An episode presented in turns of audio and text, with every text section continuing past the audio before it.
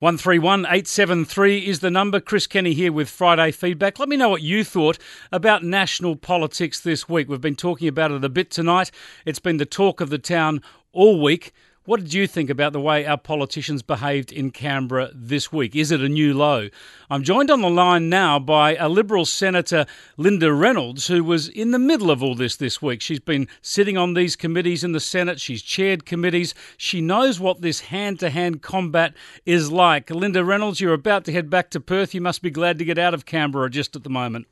I will be wonderfully happy to get home tonight to Perth.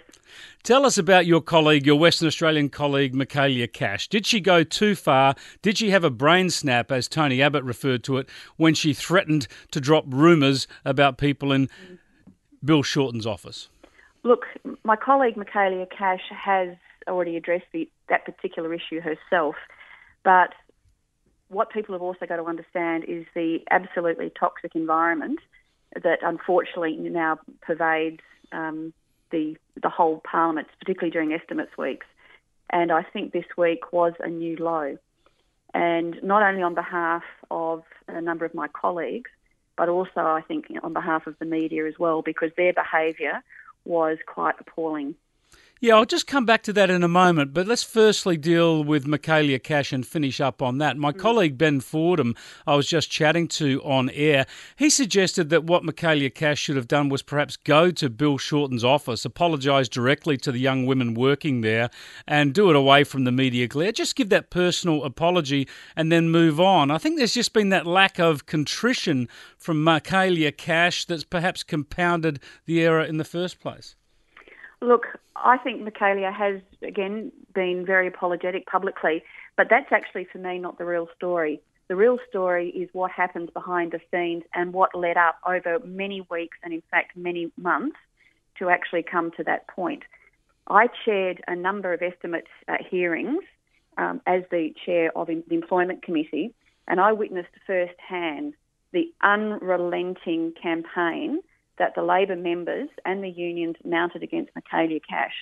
Because if you stand back and look at it, Michaelia Cash is the most effective employment minister we have ever had who has actually called the unions to account in so many areas.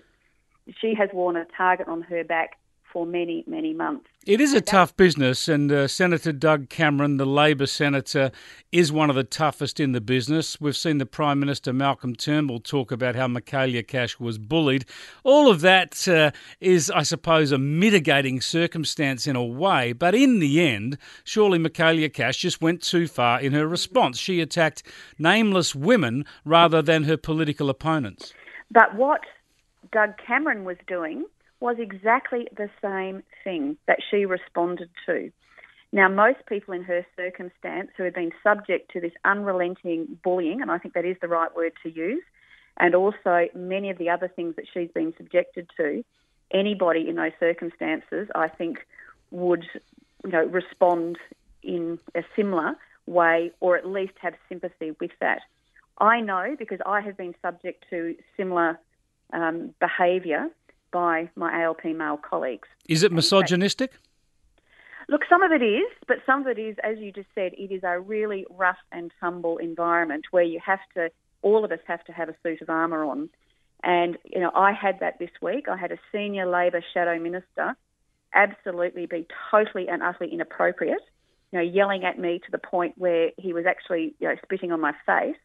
Now, I haven't gone public with that. I actually raised that with Senator Penny Wong, which senator leader. was that? Well, I will leave. I won't name the person publicly, but I have raised that with Senator Wong as the leader of the Labor Party in the Senate to deal with. She well, was very sympathetic, and she's promised me that she will action it.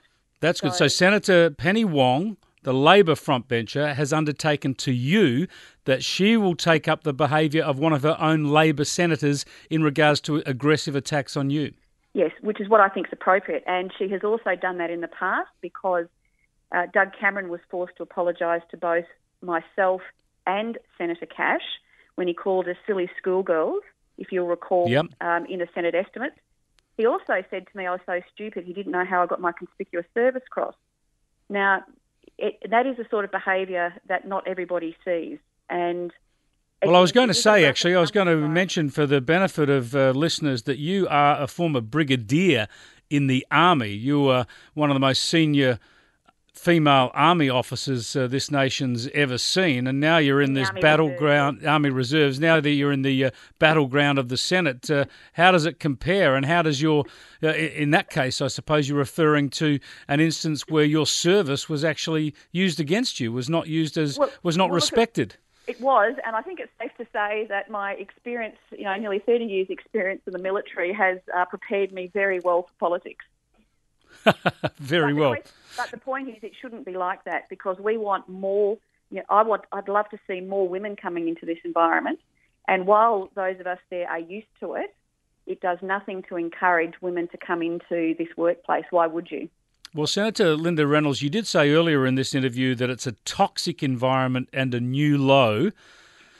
What is going to happen to the public's faith in politics when they look at what's un- unfolded in, in Canberra this week? Well, look, it's one of my biggest regrets actually that people, most Australians don't see the many wonderful things that happen every week. So this week again was a week of contrasts. We had everything that played out in the media, but we also had wonderful things where you know Julie Bishop and Simon Birmingham announced that they are going to be. We are now the first country to take action against orphanage tourism.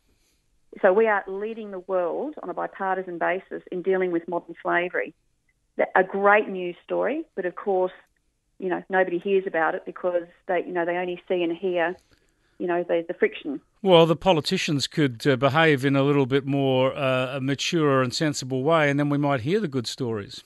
Well, Chris, as you know, given your background, having media packs roaming around the halls of Parliament House um, is is toxic in itself. But also, you know, we fell to a new low. Channel Nine cameraman last night, you know, filming the papers and also the screen of uh, Senator Cash's uh, mobile phone. Now, that sort of behaviour by the media should be held to account and is completely inappropriate. Indeed. Let's get Parliament House out of Canberra. Let's get the media out of the building. Let's start again, you reckon? It sounds like a pretty toxic environment. But wonderful things still happen in there, Chris, every single day. And I would just love more Australians to see the really good things that also happen in that building. Well, thanks for talking us, talking to us, Linda, and I hope you have a chance to uh, to calm down a little and catch your breath in Perth over the weekend. You too. Thank you, Chris.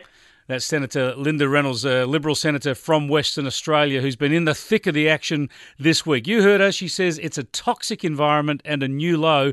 Our politicians and the media have really got a responsibility to try and lift their games.